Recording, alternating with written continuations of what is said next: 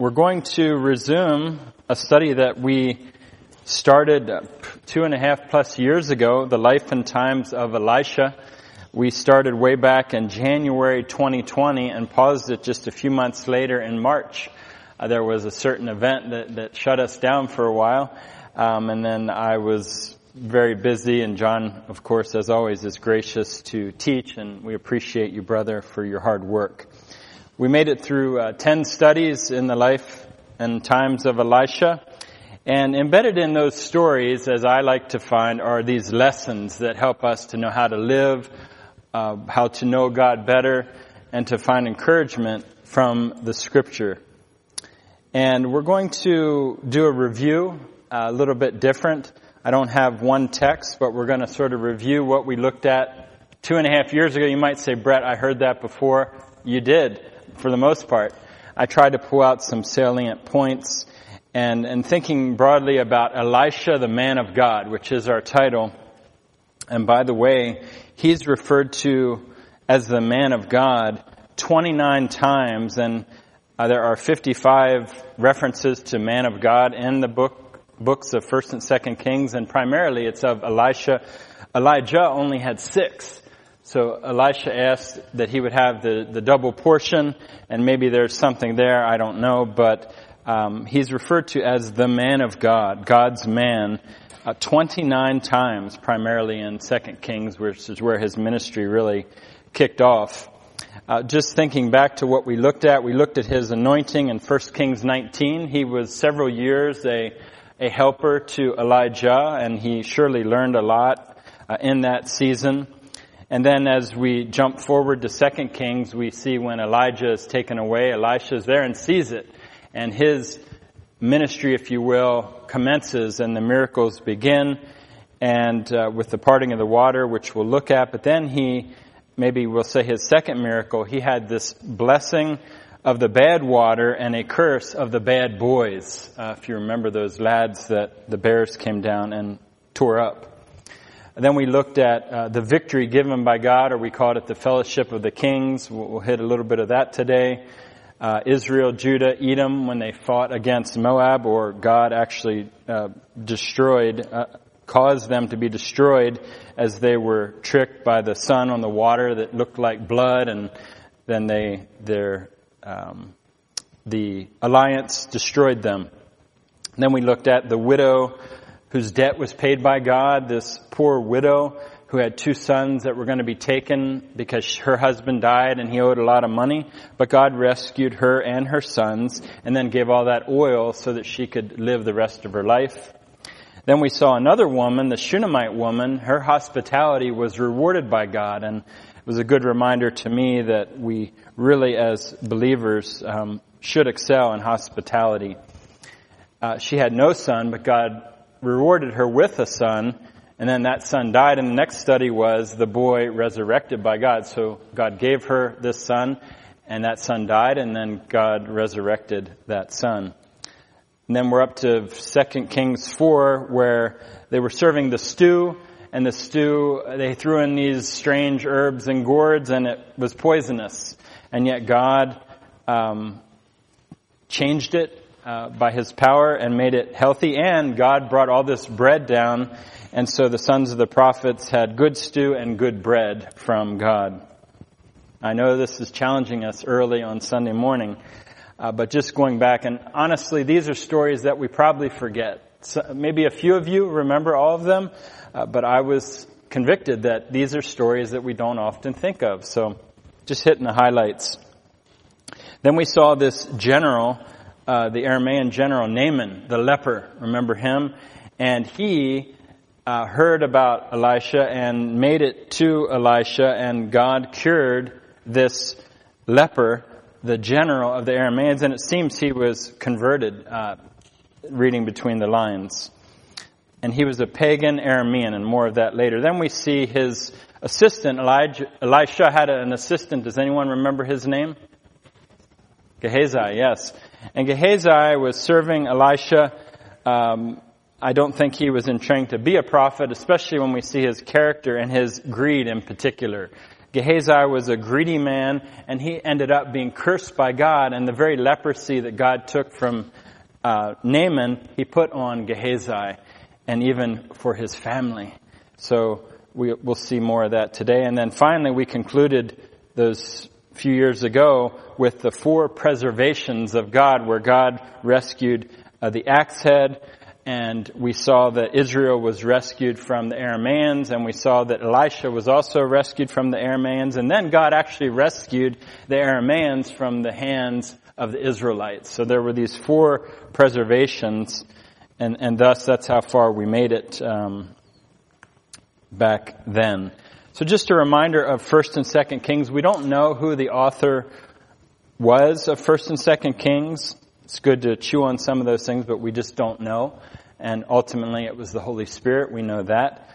The date, uh, First Kings begins with David's departure. David uh, dies, and then, of course, his son Solomon uh, is is installed as the king. But then, a few years later, the kingdom is divided, and that will be one of the main themes the main theme of these two books, the divided kingdom. From 1 Kings to 2 Kings, 400 years are covered. There's a lot of time in these two books.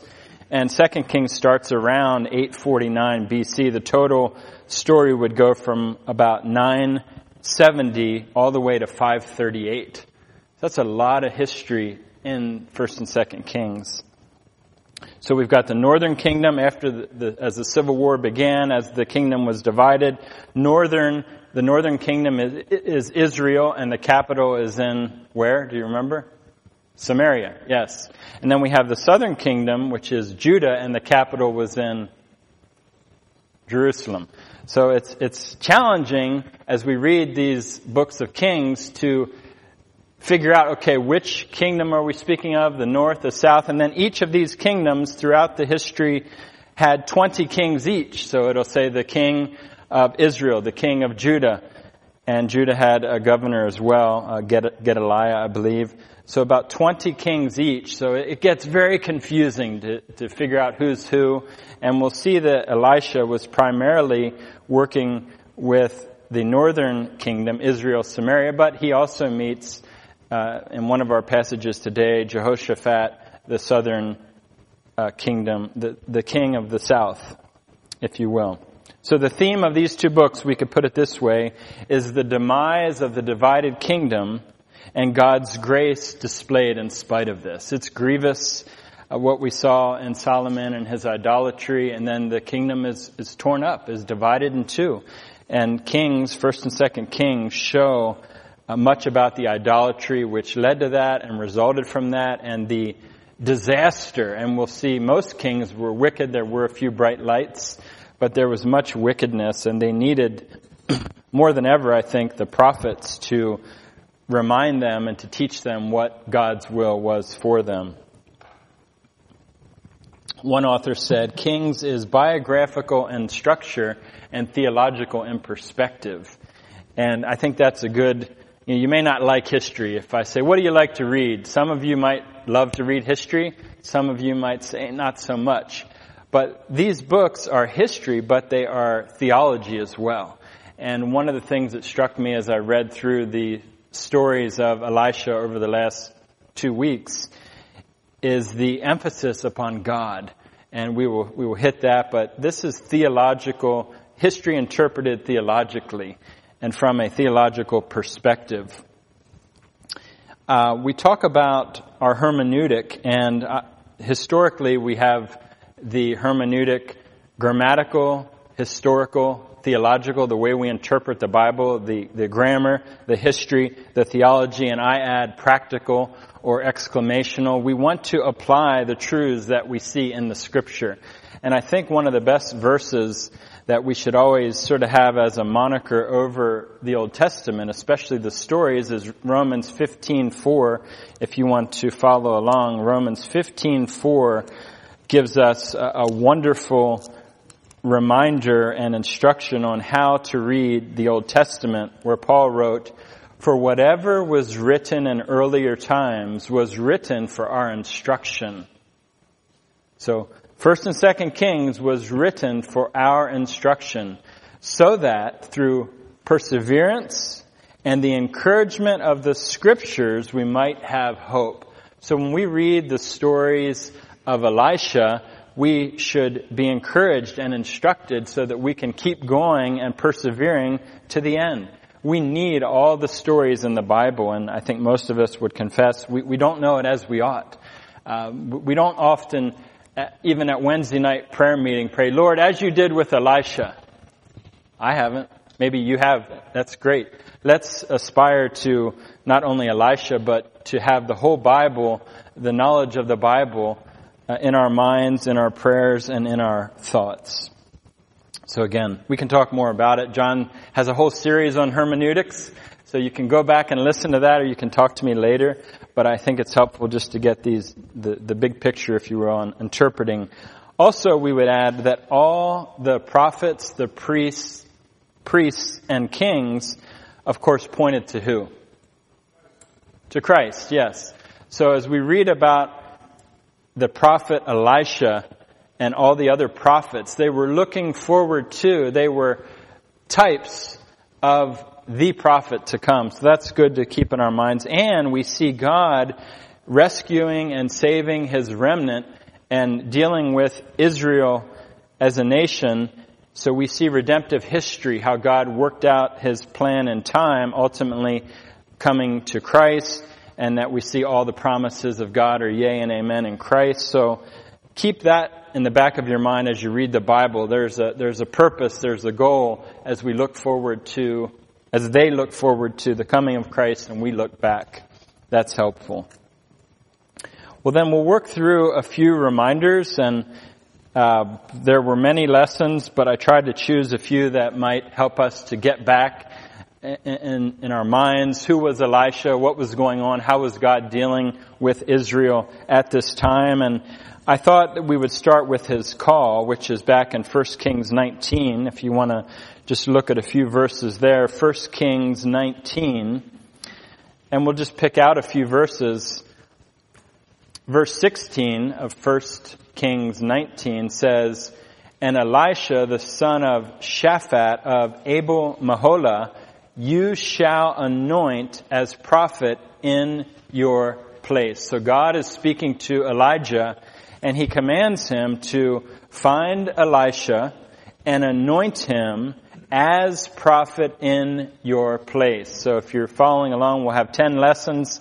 The first is this. Elisha was appointed by God to be a prophet in the place of Elijah. That's what the verse says. Elisha didn't call himself. He didn't have a feeling what he needed to do. He was called by God, anointed by Elijah, and he would be in the place of Elijah. And we'll see that when Elijah is taken to heaven. Uh, there is Elisha, and he has the mantle, and he asks for the double portion, and then he goes forward and actually does, I believe, double the recorded miracles of Elijah. But he was appointed by God. He didn't call himself. And I think that's important to, to note. And remember what God said about some prophets in Jeremiah 23. He said, I did not send these prophets, but they ran. I did not speak to them, but they prophesied. It was a, a big problem in Israel that false prophets would arise. Now we don't have that today, do we? Yes, we do have false prophets. Now, prophets in the Old covenant and the Old Testament were different than uh, prophets, if you will, today, or preachers. Prophets were foretelling some of the future, but they were also forthtelling as preachers do today. We forthtell, we tell forth the truth of God and we speak from God. But note that Elisha didn't call himself, he was called by God. Self-appointed leaders, whether in Israel or in the church will always be a disaster. If you see a person that basically called themselves, it's a problem. The church calls people, uh, in, in, in this era, the church calls men to preach to to do missions, to be pastors, to be elders, you're not self-appointed. And when someone self-appoints and there's no sending, there's no credentialing of a church, there's a big problem. And it's the same in the Old Testament.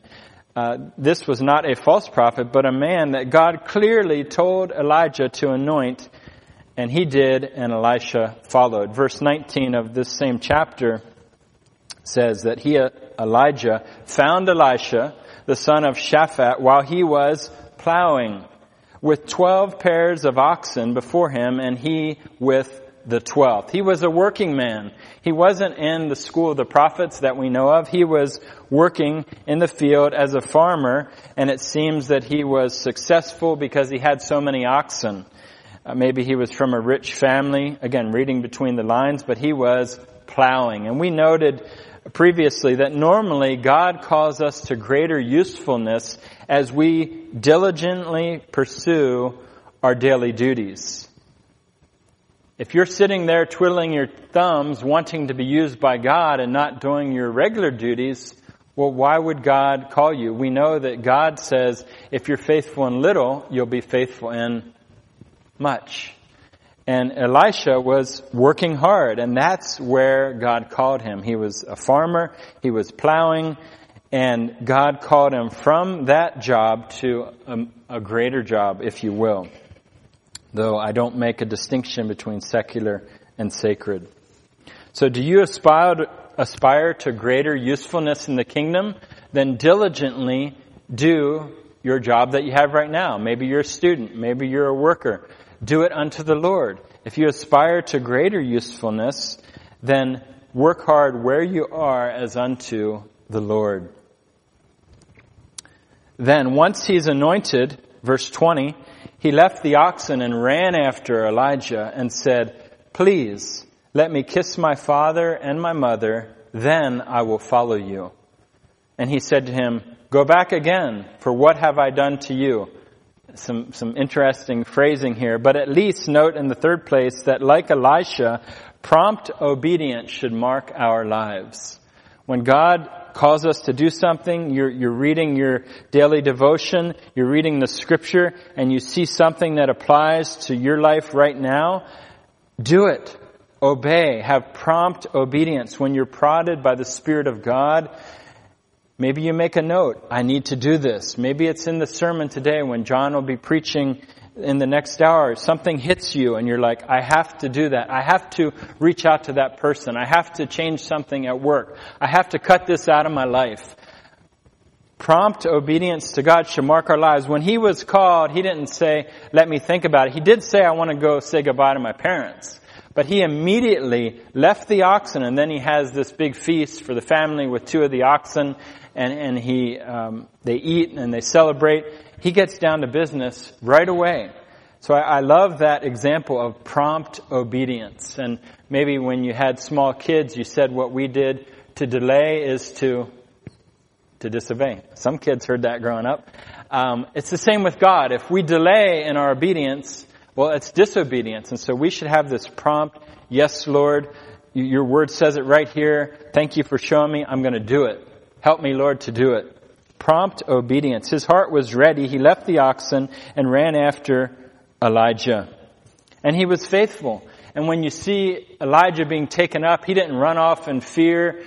He, he, he wanted that double portion. He wanted to have the spirit of, the power from the Spirit of God to do and to live a life as Elijah was living and he was with him to the end, and he perseveres all the way, and he is a true prophet of God, the man of God. And even one of the kings of Israel uh, notes later in 2 Kings 3.11, Elisha, the son of Shaphat, is here who used to pour water on the hands of Elijah. He was known to be the servant and the support of Elijah. He was faithful in that until it was his time to take up the mantle, literally, and to be the prophet of God. So again, is God calling you to serve someone or to do something? Do it. May God give us the grace to step up and to step out and to follow the example of our brother Elisha. And then moving over to 2 Kings 2. We're just going to hit a few of these. 2 Kings 2. as Elisha sought to divide the waters as Elijah did, Elijah had already went to heaven and he had the mantle and he, he basically, uh, in one sense wanted to test, test the waters uh, literally. And so he is going to, um, seek to divide the waters by the power of God. And it's, it's somewhat of a prayer, I believe, in 2 Kings 2.14, excuse me, where he says, where is the Lord, the God of Elijah? Where is the Lord, Yahweh, Jehovah, the God of Elijah? And I note this point in lesson four. It's never been about men, but it's all about the Lord. He didn't say, where is Elijah? I need him to come back. We have to replace Elijah. No, he wants the Lord, the God of Elijah. And I think it's significant, and you'll see through the studies in Elisha and any person of God, they're more concerned about the God of people than the people themselves. And of course, the God of Elisha is our God. And I love the hymn that we sing, the God of Abraham praise. Abraham's God is mine. And of course, the Father of Jesus Christ is our Father. And so, just stepping back a minute, let us beware of focusing too much on men. We've heard this a lot from Tom, and I appreciate the exhortation. We're not about following the great preachers, the celebrity preachers, or even, even the elders here. No, no good man or woman wants you to follow them. We're pointing to someone else. Uh, as John the Baptist said, I must decrease and he must increase. We should be shrinking, if you will, in size in, in our, and also in our esteem of men. We can have Hebrews 11 and we can appreciate all the men and women of God, but it's not ultimately about men or women. It's about the Lord. And I think that's helpful to remind us. And we, you've probably seen people that have followed a man have followed some leader and what happens when that man stumbles and what are the consequences to that ministry and, and cults get established that way. So let us always beware. It's about the Lord. It's not about us. We're all disposable. And even Elijah was disposable. Even Elijah was taken away. So we appreciate our heroes of the faith, but in the other sense, they pale in comparison to our great God. So it's never been about men. Ultimately, it's about the Lord. Yet when Elisha struck the waters with that mantle, they were divided here and there, and Elisha crossed over. This is the first miracle we have recorded, and Elijah was taken, and Elijah just had completed the same miracle. When they went over, he did that, and now Elisha is going backwards geographically, and he hits the water and the water's divided here and there so he can walk through. So lesson five, just as God called Elisha, he also credentialed him. It wasn't just that he had this name, but he actually had the power. He had the ability. He had the gift of the, these miraculous, um, he had the ability by God to cause miracles. Cause isn't the right word. God caused the miracles through Elisha. He was God's man for the times. The second miracle quickly followed in 221. He's traveling, his ministry has commenced, he's moving forward, and he finds out about in 221, he went out to the spring of water. The water was bad, they couldn't drink it. And he threw salt in it and said, Thus says the Lord, I have purified these waters. There shall not be from their death or unfruitfulness any longer. It was maybe women could not have babies after this water. There was, there was death. There was unfruitfulness in these waters. And again, God gave Elisha this power and he was God's man and he often would have these illustrations. Here he throws salt and he always said, get something, do something, put something in it. And he throws salt into the water and there is no unfruitfulness later and that becomes good water. He spoke from God. And I love those words, thus says the Lord. And all the prophets of God uh, would say that. Some false prophets would try to say the same thing. But true prophets of God speak these words, thus says the Lord. And I observed in the past, rejoice when God's minister's first words are, thus says the Lord. Whether the prophets of old or the preachers and pastors today, when the minister comes up and he says those beautiful words, please open your Bibles. That's a great way to begin a message. It doesn't have to be, but we want to hear what God says. And if you, young person, one day move away and you have to find a church for yourself or for you and your spouse and your children, you want to go to a church where the emphasis is, the emphasis is upon, thus says the Lord. It is written.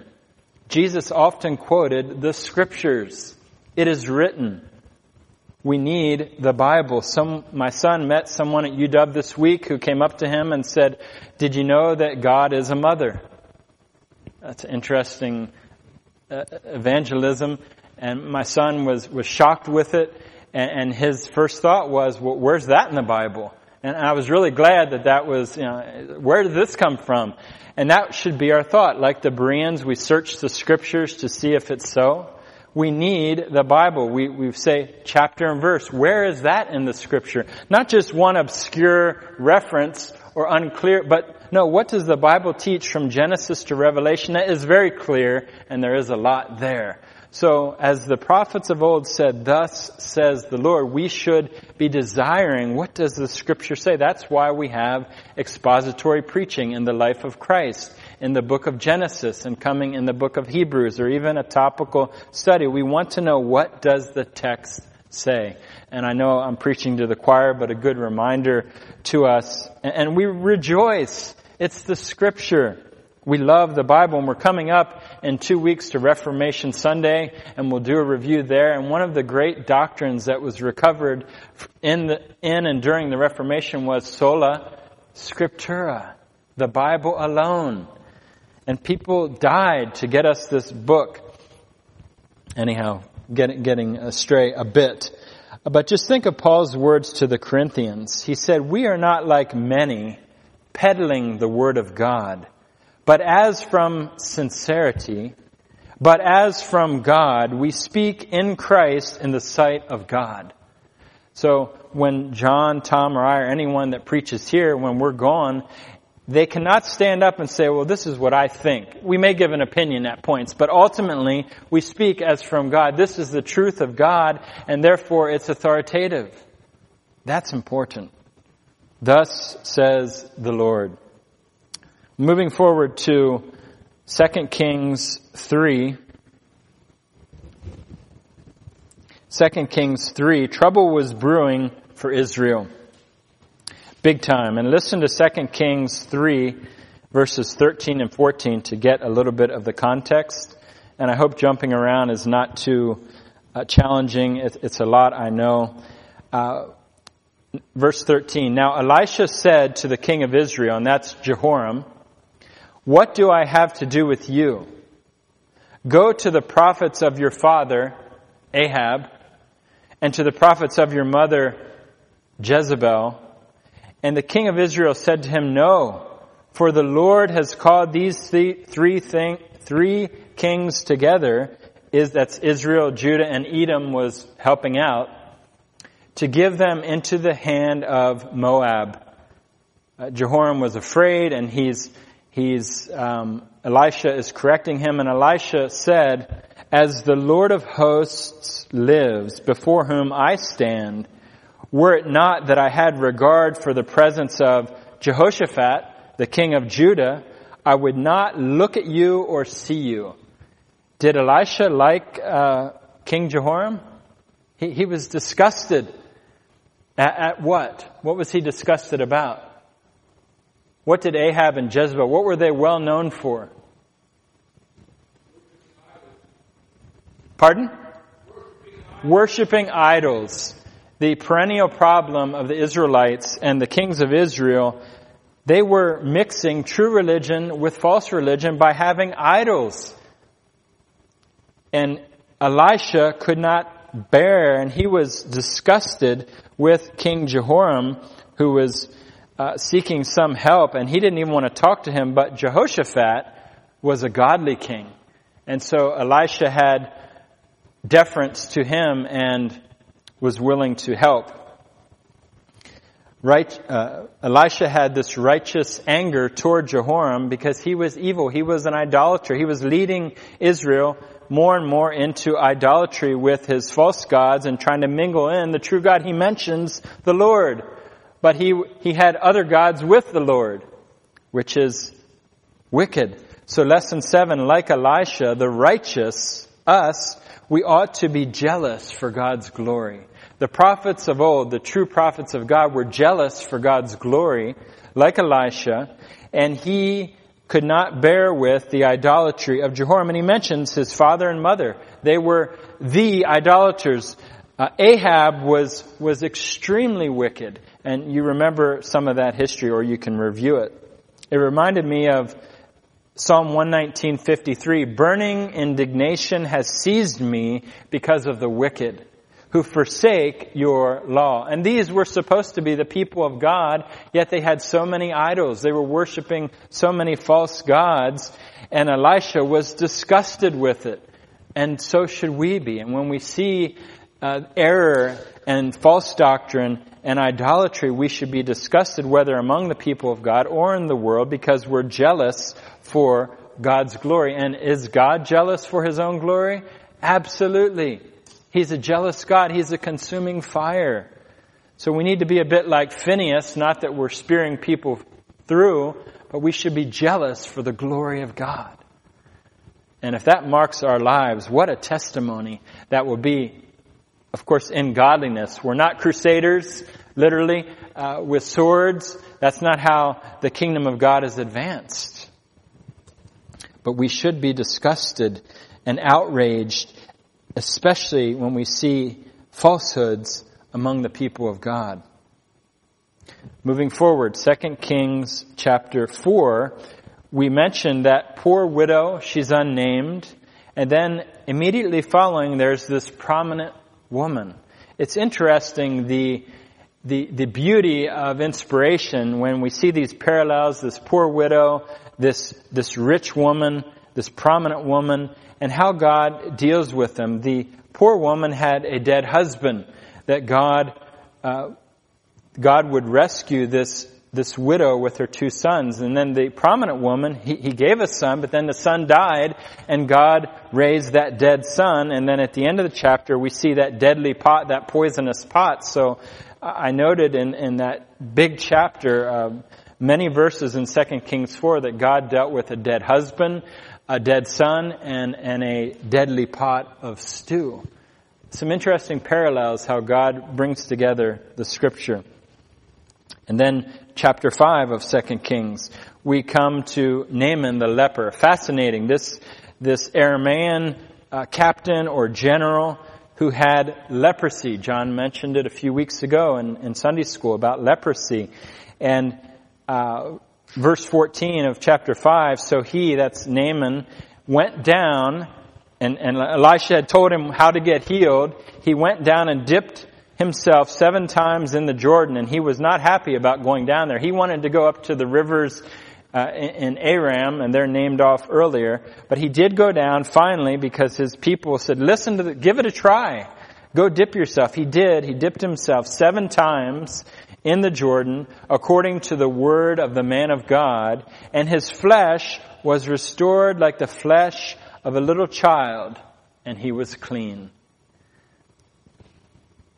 Was, was Naaman uh, among the covenant people of God? Was, was Naaman an Israelite? No, he was an Aramaean. This is fascinating. And lesson eight was God's sovereignty is surprising and beyond finding out. Naaman, or even uh, the, the widow, these, why were these taken care of and not others? There's only one reference to the time of Elisha explicitly that I could find in, in the New Testament, unless you count Hebrews 11, where, women received back their sons, that could be a reference to Elijah and Elisha. But in Luke 4:25, where the people of Jesus' town were were complaining, and, and yet they were proud about that he was from their town. Uh, why wasn't he doing this and that? And he says to them, "But I tell you, in truth, Jesus is speaking. There were many widows in Israel in the days of Elijah." when the sky was shut up for three years and six months when a great famine came over all the land. And yet Elijah was sent to none of them, none of the Israelite widows, but only to Zarephath in the land of Sidon, to a woman who was a widow, a Gentile woman who was a widow, the least expected. And then he adds, coming to our passage here, and there were many lepers in Israel and twice Jesus tells these Israelites, his kinsmen, in Israel, in Israel. And in the times of Elisha the prophet, and none of them was cleansed, but only Naaman the Syrian or the Aramaean. Is, is it unjust of God to rescue the widow at Zarephath? Is it unjust of God to heal Naaman the Syrian? No. Because God is sovereign. So God's sovereignty is surprising. Why would He do that? For His own good reasons, for His own good pleasure. God rescued that widow at Zarephath. He didn't rescue all the widows of Israel, yet He rescued a pagan. Well, she, she believed in God. She was not among the people of God, but she definitely, by the end, uh, it seems, had faith in the true God. And now this man, who was a, a pagan captain of the Aramaeans, he is healed of his leprosy. God can save anyone he chooses. Sometimes we pray for people for years and years, or we think maybe we don't say it, but I mean, they're unsavable. They're, they're so bad. They're so far gone. They're so hard hearted. No. If they're alive, he is able to save the most unlikely. Was Saul of Tarsus a likely candidate to be saved? No, he was persecuting the people of God. And here, here are these two examples that reveal God's sovereign grace to reach out to that widow and particularly Naaman, who by the end, he, he sounds like he's converted. Um, you know, sometimes it's hard to know for sure, but you can read his story. But at least God healed him. So let us be encouraged to pray to our sovereign God for people and to just be amazed and, and to worship God that He would do such a thing. But then there's an immediate contrast. God rescued the Gentile Naaman, but he curses the, the, the Jewish helper of Elisha, Gehazi. So there was a, a, um, a cure and a curse. Naaman was cured, Gehazi was cursed because he was greedy. He's the epitome of greediness. And the leprosy that Naaman had was sent to Gehazi. And it reminded me of Proverbs 21 6. The getting of treasures by a lying tongue is a fleeting vapor, the pursuit of death. If we get money by lying, by cheating, we're on the road to big trouble. That's what God says in His Word. So listen to uh, what happened at the end of 2 Kings 5 there, if you want to read it for yourself. Verse 27, Elisha is speaking, Therefore the leprosy of Naaman shall cling to you and your descendants forever. So he went out from his presence a leper as white as snow. What a curse. What a tragedy because of Gehazi's greed. He was the helper to Elisha. Yet, he was condemned by God to, with the leprosy. You might think of Ananias and Sapphira who lied to the Holy Spirit and they were killed by God. So we need to have a biblical view of God and take sin seriously. It must be dealt with on the cross or in hell and or even as believers that are forgiven, there are consequences to our sins. So there's a lot of warnings if you, if you're tempted to greed, go back and read the story of Gehazi. Well, as we wind down our review today, I hope you've been encouraged and uh, reminded of a few things from the example of Elisha, how we can live. Uh, he was the man of God. He had great faith and yet, and, and we love our heroes as we said at the beginning, but remember or learn in the, in the last place, behold, something greater than Elisha is here. So we have these heroes of the faith. We have the hall of history in Hebrews 11. We have 2 Kings 1 and following to see, Lord, make me like Elisha, or previously, make me like Elijah. Yet, something greater than Elisha is here, using the words of Jesus when he told those that were listening, something greater than Jonah is here. Something greater than Solomon is here. And we could say that about everybody. Because Christ is so much greater and we have this hermeneutic that reminds us that Christ is greater than all those prophets. It doesn't take away, but it puts it in perspective. So yes, have your heroes, but make sure that we know that Christ is better, and we'll see in Hebrews, Christ is greater than all the prophets. He is the prophet. He's greater than angels. He's greater than Moses, and so forth and so on. So just in review, Elisha was appointed by God to be a prophet in the place of Elijah. Appointed by God. Secondly, normally God calls us to greater usefulness as we do our daily duties. Let us do all things to the glory of God. Third, like Elisha, prompt obedience should mark our lives. He was a man of obedience. Lord, make us like Elisha in that regard. Fourth, it's never been about men, but it's all about the Lord. He didn't say, where's Elijah? We can't go on. It's a disaster. Sometimes God does greater things when the hero is taken away. We're all expendable. Fifth, just as God called Elisha, he also credentialed him. He, he gave him the, the power, if you will. He blessed his ministry with these miracles that he did through the hand of Elisha. Sixth, rejoice when God's minister's first words are, thus says the Lord. Please open your Bibles. We love the scripture. It's a precious book. Seventh, like Elisha, the righteous ought to be jealous for God's glory. We should be disgusted at idolatry in our own hearts, or possibly in the church or in Christianity, and definitely in the world. We are grieved, we are vexed by the wickedness around us because we want God and Christ to be glorified. Ninth, or excuse me, eighth, God's sovereignty is surprising and beyond finding out. Naaman the leper was healed. The pagan Ninth, stand in awe. The God who, who cures can also curse. He cured Naaman, but he cursed Gehazi. We need to have a full orbed view of who God is. And finally, behold, something greater than Elisha is here. Well, please let me know if you have any questions afterwards. We'll, we'll conclude now. And uh, next week, we will commence with 2 Kings 6 verses 24 to the end. And yes, it's about cannibalism.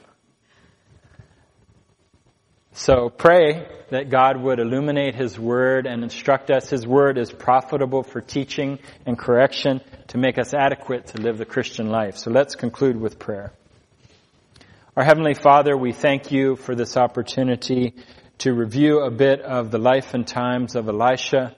Lord, may these reminders, these lessons be profitable. Lord, write your word upon our hearts. We love the scripture. We love the word of truth. Lord, sanctify us by it. May we be equipped as we read our Old and New Testament. May we know the Bible better. Lord, help us to remember. We forget so much, Lord. Forgive us for that. We remember a lot of trivia in our lives, but yet the scripture we forget. Lord, forgive us and forgive me of that. Lord God, we thank you for this opportunity and may you bless the, the future studies here. May you be with us in the hour to come and give John boldness and meet with us. May we be a people excited and, and jealous for your glory. May we want to see your name lifted up and may our singing and our prayers and our teaching and preaching resound to the glory of God. We thank you in Jesus' name. Amen.